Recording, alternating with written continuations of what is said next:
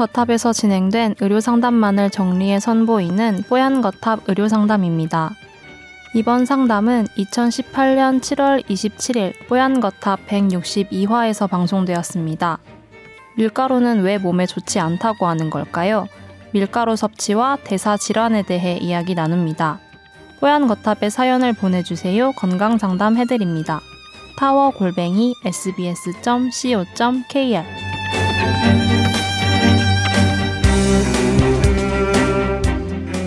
이분은 평소에는 한식을 좋아하신대요. 어, 그리고 뭐 라면이나 국수 이렇게 만두 밀가루로 만든 음식은 그렇게 별로 드시는 편이 아니랍니다. 그런데 빵은 또 좋아하시는 거예요. 빵 베이커리 빵은 며칠 전 저녁에 빵을 먹었는데 소화가 안 되고 밤 늦게까지 속이 더부룩하고 불편하고 부글부글 하시더랍니다. 가족들 건강검진을 받거나 한의원에서 진맥을 받으면 보통 하는 얘기가 밀가루 커피 피하라 이런 얘기 많이 듣는다고 하는데 밀가루가 몸에 좋지 않다는 얘기는 많이 들었고 어, 피하라는 얘기도 많이 들었는데 도대체 왜 몸에 좋지 않다고 얘기하는지 그렇다면 서양 사람들은 다 밀가루가 주식일 텐데 어떻게 그것만 먹고 사는지 너무 궁금하다고 밀가루는 밥이 될 수 없나요? 이렇게 질문해 오셨습니다. 어떻습니까, 선생님들? 밀가루가 밥이 될 수는 있겠죠. 아, 그렇죠. 전, 전분일 텐데요. 네. 에너지원일 텐데요. 근데 정말 그 우리나라 저희 비만 클리닉에서도 얘기하는 게 음. 음, 보통 이왕이면은 식사를 할 거면은 한식으로 드시라고 얘기해 드리거든요. 음. 그러니까 그런 얘기는 많이 들었는데 예. 왜 그런 거예요? 그거 설명을 잘 안 해주세요. 음. 어, 굳이 믿지도 않는 거죠. 그렇죠. 같은 칼로리라 하더라도요. 네. 우리가 여러 가지 측면에서 얘기를 할 수가 있는데 우선은 비만의 측면에서 봤을 때는요. 그리고 대사 질환의 측면에서 봤을 때는 음. 우리가 저번에 얘기했었던 혈당 지수라는 게 있거든요. 네. 밀가루가 혈당 지수를 급격하게 올립니다. 밥 먹고 나면 당, 당 수치가 확 오르나요? 예, 그만큼 우리 몸에 소화 흡수가 빨리 되기 때문에 음. 그 췌장에 있는 인슐린 자극을 빨리 한다는 건 혈당 지수가 높다는 거는 밥보다도 그렇죠. 어. 그래서 보통 우리가 왜 빵을 먹을 때도 되도록이면 통밀이나 뭔가 호밀빵으로 먹으라는 얘기가 혈당 지수에 차이가 있어요. 음. 음, 그래서 그게 첫 번째 이유라고 저는 생각을 하고요. 정제를 많이 해서 그러면 사실 백미나 하얀 밀가루나 거기서 거기 아닐까요? 음. 그리고 실제로 밀가루도 현미밥이랑 뭐 그냥 뭐 호밀빵이랑 등 까고 백미랑 하얀 밀가루랑 또 등 까고 이렇게 생각되지는 않으세요? 그 밀가루가 사실 국내산도 있지만 또 수입산도 있거든요. 거의 다죠. 그래서 그렇게 오는 경우에는 어. 당연히 방부제나 여러 가지 그런 합성 화학 물질들이 포함이 돼 있는 거죠.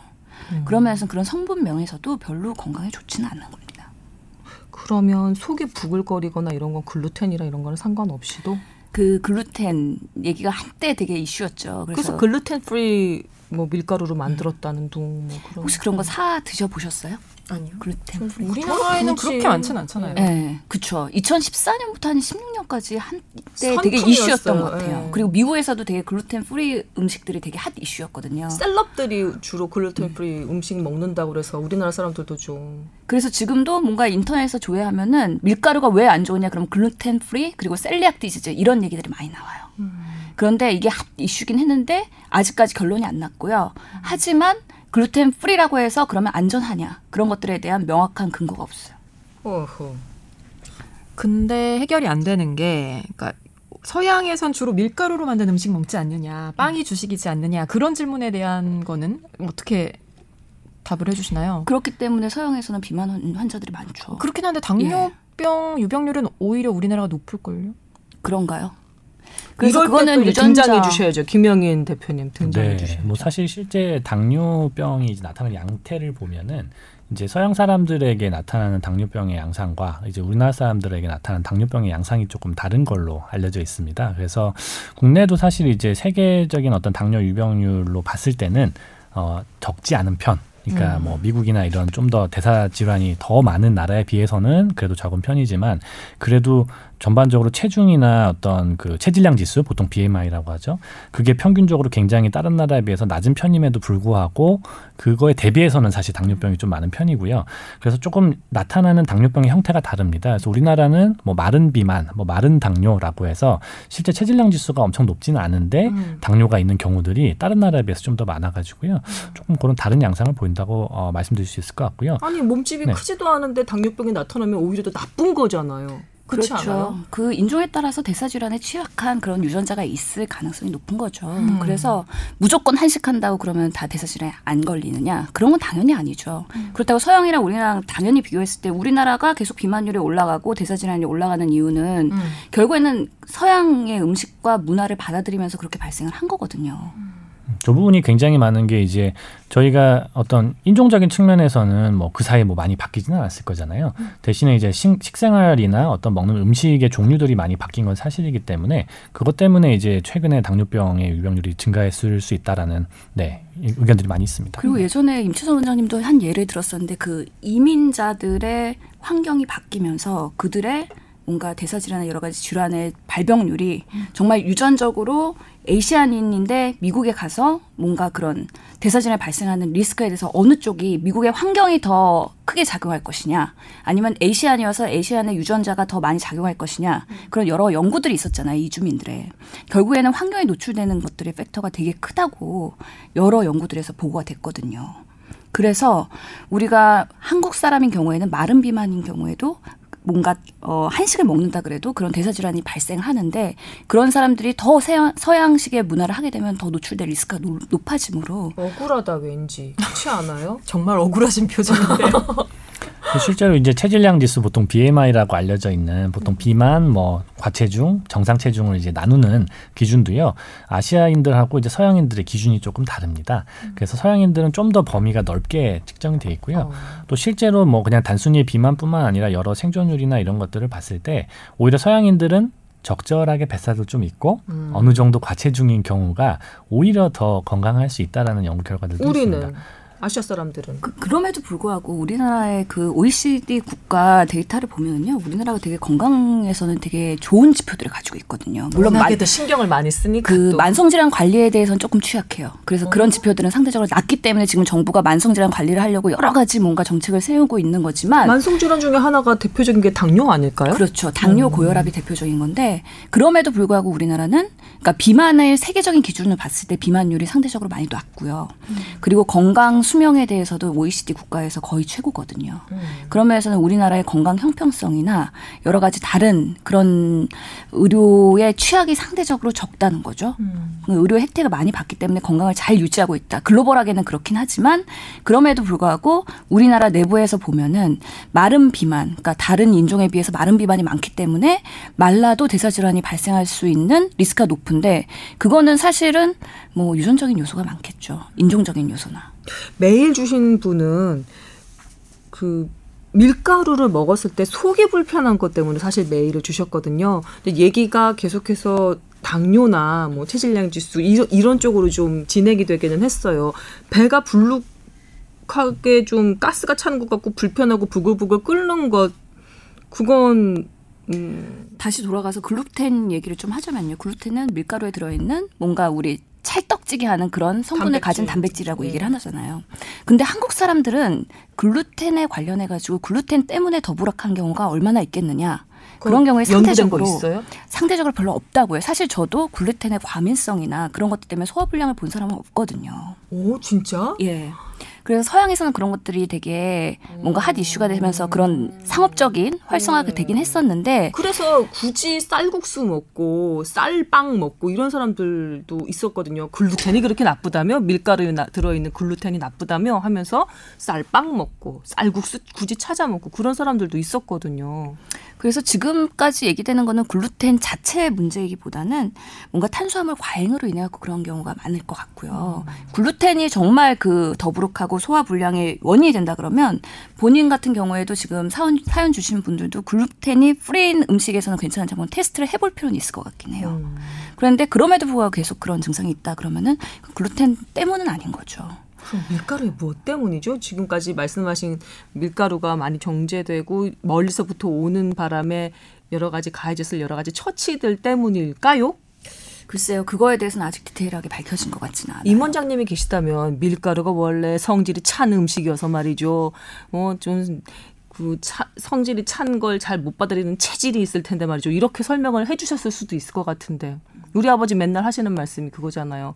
찬 성질에 있는 거 먹으면 곧장 배가 부글부글 끓는 사람들이 있다고 돼지고기도 그렇고 뭐 호두도 그렇고 밀가루도 찬 그렇고? 네, 네, 그렇게 말씀하세요. 메가가 뭐 또 그렇다는 얘기도 하시고 근데 제가 빵을 좋아해서 조금 그냥 짐작 미루어 짐작컨대 음. 이분 저녁 드시고 밤에 맛있는 빵이 있어서 또 드셔서 더불어 드셨을 수도 있어요. 아 진짜 아, 네. 아, 그- 저도 그 생각을 했어요. 식사하시고 음. 빵을 후식으로 드시고 뭐 그런 식으로. 어, 제가 꼭 그래요. 이게, 이게 빵을 식사로 먹는 빵이 사실 외국인들 먹는 그 식사빵은 또 다르잖아요. 담백하고 소금도 설탕도 좀 덜 들어가 있고 거기다가 기름기도 좀 덜하고 단맛도 덜하고.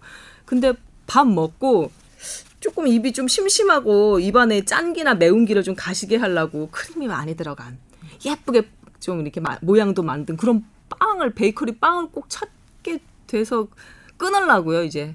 그러니까 그래서 이 탄수화물 중독이나 밀가루에 그 뭔가 중독성이 있는 물질이 있다라는 얘기도 있거든요. 탄수화물 중독. 예. 음. 근데 그것도 아직은 명확하게 검증된 얘기는 아니기 때문에 꼭 그것 때문에 뭐 탄수화물을 계속 먹게 된다라는 것도 사실은 아직까지는 단언할 수 없는 부분이긴 해서 의사가 얘기하기엔 좀 조심스러운 부분이 있겠죠. 예. 네, 특히 이제 탄수화물 중독도 단순히 어떤 중독성이 있는 물질이 있어서라기보다는 실제 탄수화물을 먹었을 때 이제 뇌에서 어, 이 탄수화물을 먹었을 때 나타나는 반응들이 이제 다른 예를 들면 뭐좀 중독성이 있는 약이나 아니면은 뭐 담배나 술이나 이런 걸 먹었을 때 나타나는 반응하고 좀 비슷하다는 얘기들이 좀 있어요. 그러니까 결국에 어, 일종의 쾌락 중추를 자극시키는 탄수화물을 먹었을 때 느끼는 그 어, 포만감 그리고 이 자체가 가진 어떤 감칠 맛들에서 나오는 자극들이 자꾸 그 행동을 반복하게 만드는 어, 측면들이 좀 있다는 얘기가 있습니다. 그래서 실제 이분도 만약에 이제 어, 뭐 방금 말씀하신 것처럼 먹는 양을 어떻게 보면 조절하는 게그 음. 더부룩함을 좀 해결하는데 좀 더 우선순위일 수도 있고요. 네. 예를 들면 밀가루가 안 좋으니까 밀가루를 다 먹지 말아야지 또는 뭐 밥이 안 좋, 쌀밥이 안 좋으니까 무조건 밥을 먹지 말아야지 보다는 실제 그 양을 잘 조절하면서 드셔보시면서 본인에게 가장 맞는 식사 습관을 찾아가시는 게 더 중요하지 않을까 싶습니다. 예, 그리고 체질적으로 밀가루가 안 맞는 분들이 있어요. 그- 그런 밀가루에 대한 알러지 성분이나 그런 것들이 있는 분들이 있기 때문에 그런 분들은 그냥 근본적으로 안 드시는 게 맞긴 하죠. 음, 이분 자체가 지금 사연 주신 분이 원래 라면, 국수, 만두, 전 뭐 이렇게 밀가루 들어간 음식 싫어하신대요. 싫어한다는 건 뭐겠어요. 맛도 제대로 못 느끼고 그걸 먹었을 때 이렇게 좋은 경험이 없다는 얘기잖아요. 밀가루는 원래 원체 안 맞는 분이었는데 빵은 또 맛이 좋다 보니까 예, 약간 단맛에 이렇게 드셨을 수도 있는 것 같아요.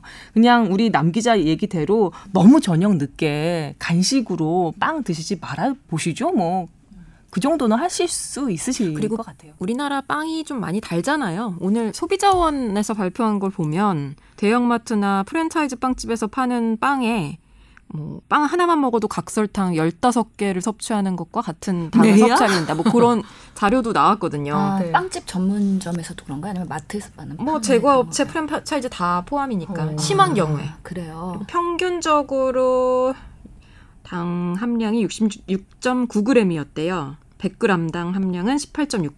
그러니까 하루 가공식품 섭취 권고량이 한 40% 가까이가 된다는 거예요. 빵 하나만 먹어도. 여러분 베이커리 코스 가가지고 빵이랑 과자랑 어떻게 만들어지는지 알면 빵 과자 못 드신다는 얘기가 있어요. 설탕, 기름, 버터 무지 들어갑니다. 사실 저도 지금 막 시작하면서 밥을 못 먹었고 빵으로 대체하면서 지금 녹음에 임하고 있잖아요. 그렇죠. 예, 그래서 정말 밥이랑 빵을 같이 드시는 게 아니라 빵은 사실 빠르게 먹을 수 있다는 간편함이 있어서 정말 밥 대신 어쩔 수 없을 때 굶지 않으려고 먹는 수단으로 활용하시면 좋을 것 같고, 그러니까 그래도 빵을 드실 거면은 하여튼간에 그 성분 보면서 그런 밀가루의 그런 수입 뭐 했는지 아니면 국내에서 제조된 건지 그런 것들 확인하는 건 도움이 될 것 같고요.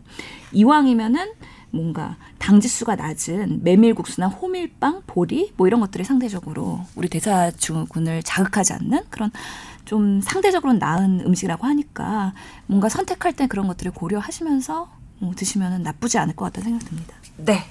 자, 오늘 건강 상담은 밀가루에 대한 이런저런 이야기 해봤습니다.